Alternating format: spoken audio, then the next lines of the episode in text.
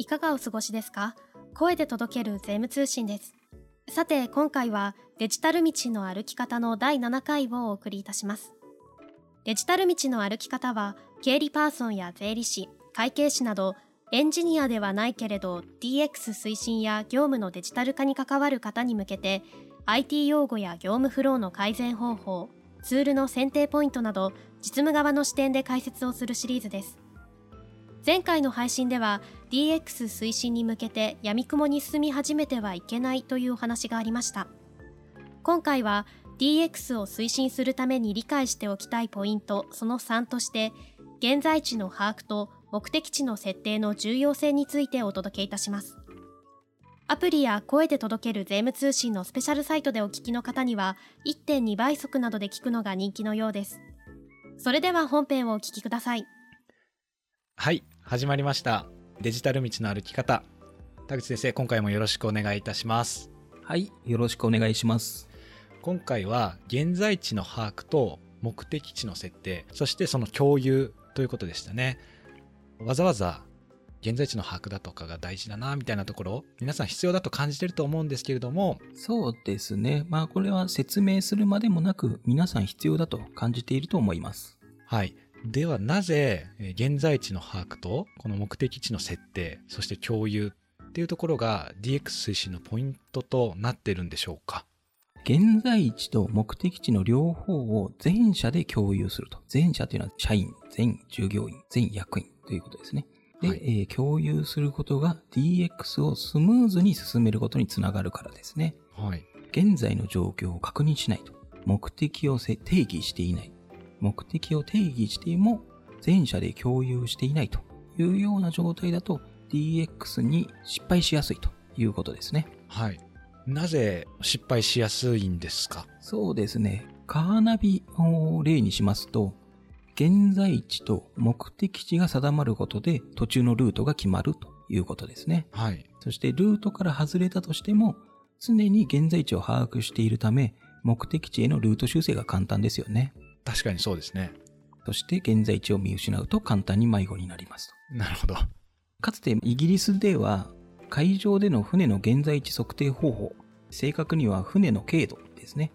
こちらを正確に測定するための簡単で実用的な方法に現在の価値で約4億5千万円の賞金出していました。へえ現代ではあの皆さん当たり前のように利用している GPS があるわけですが、はいこちらも約30個の衛星を打ち上げているということで、莫大なコストがかかっています。はい日本でも GPS の精度を上げるために、準天頂衛星導きというものを運用しています。はいそれほどまでに現在地の把握というものが重要だということですね。はいいろいろと詳しいんですね DX の一環でしょうね。違うのかもしれないですけど、はい。違うじゃないですか。わかんないですけど。はい。目的地、まあ、あの現在地の把握っていうのが非常に大事だよっていうのはあのもう歴史を見てもその通りってことが分かったんですけれども目的地や目的地までのルートの方が重要だと思ってたんですけど。あの、目的地も当然重要です。はい。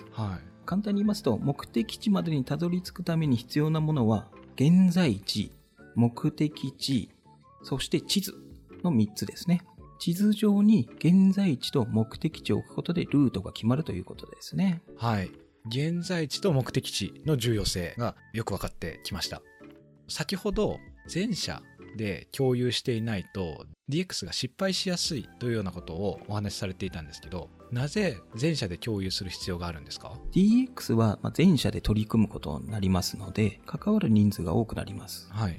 そのため、現在地や目的地を共有していないと、船頭を多くして船山登るという状態になると。DX が進まなくなるということです。そういうことですね。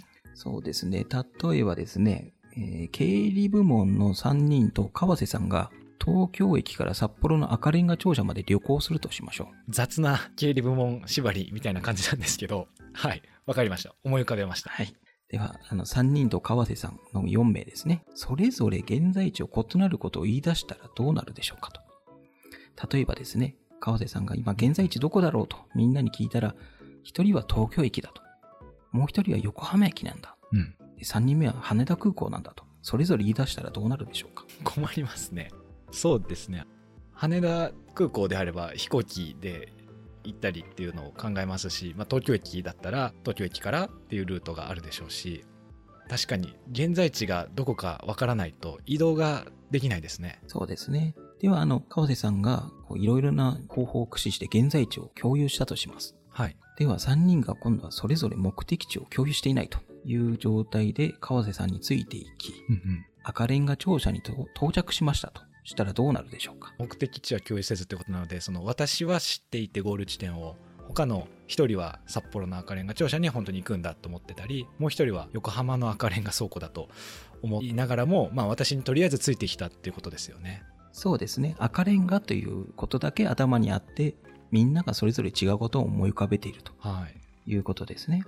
でその状態で赤レンガ庁舎に到着しましたと。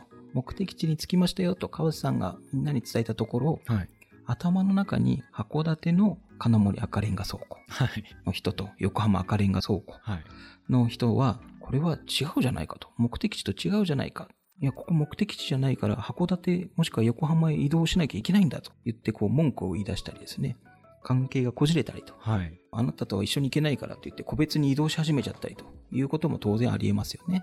はいこうなると、ああもうこんなんだったら旅行しなければよかったっていう思いませんかね？思いますね。なんだこれはってなりますね。これを DX に置き換えて考えてもらうと、目的地の共有が大事なんだということが理解していただけるのではないかなと思います。そういうことですね。わかりました。目的地っていうのは必ず共有しないといけないんですかね？全員に共有するというのが一番理想的ではあるんですが、はい少数のメンバーだけで DX を推進して成功しているという事例もあります。ああそうなんですねはい。この場合はトップダウン方式。決めたのだから従いなさいという強いリーダーシップとはい経営層の協力ですね。ええこちらが必要になります。うんうんまあ、いずれにせよ DX を推進するためには導入したツールなどの利用が進まなければいけませんので何のためにツールを導入するのかなどといったものを共有した方が協力を得やすいですよね。確かにで目的を共有したことでより良いアイデアが出てくるかもしれないということもありますね。ああそうですね今回の目的地と現在地の話を3つにまとめますと1つ目が現在地を把握しないと DX 推進が迷子になると。はい2つ目が目的地を設定しないと DX 推進のための手段を選べないと。はい3つ目ですね。現在地と目的地を共有しないと全社的な協力などを得にくいということでしょうかね。はい、ありがとうございます。DX 推進のポイント3ということで、今回お話しいただきました。田口先生、次回はどのような配信になりますでしょうか？はい。現在地を把握して目的地の設定が終われば、あとは目的地へ向かうだけですね。はい。ここで多い相談がどのように進めたらいいのかわからないということですね。はい。次回は目的地への向かい方についてお話しします。はい。ありがとうございます。ぜひ聞きたい内容です。それでは、今回の配信はここまでとなります。田口先生、今回もありがとうございました。はい、ありがとうございました。声で届ける税務通信の新シリーズデジタル道の歩き方の第7回をお送りいたしました番組ではご質問や取り上げてほしいテーマなどを募集していますツイッターをご利用中の方はハッシュタグ声で届ける税務通信をつけてご投稿をお願いします届けるはひらがなですまた概要欄のフォームからも受け付けていますお気軽にお寄せくださいこの番組は株式会社税務研究会が運営し Apple Podcast、Spotify、Amazon Music などで配信中です。これまで配信された声で届ける税務通信の各エピソードをシリーズごとに聞くことができるスペシャルサイトもございますので、ぜひご利用ください。こちらも詳細は概要欄のリンクをご覧ください。それでは第8回の配信でまたお会いしましょう。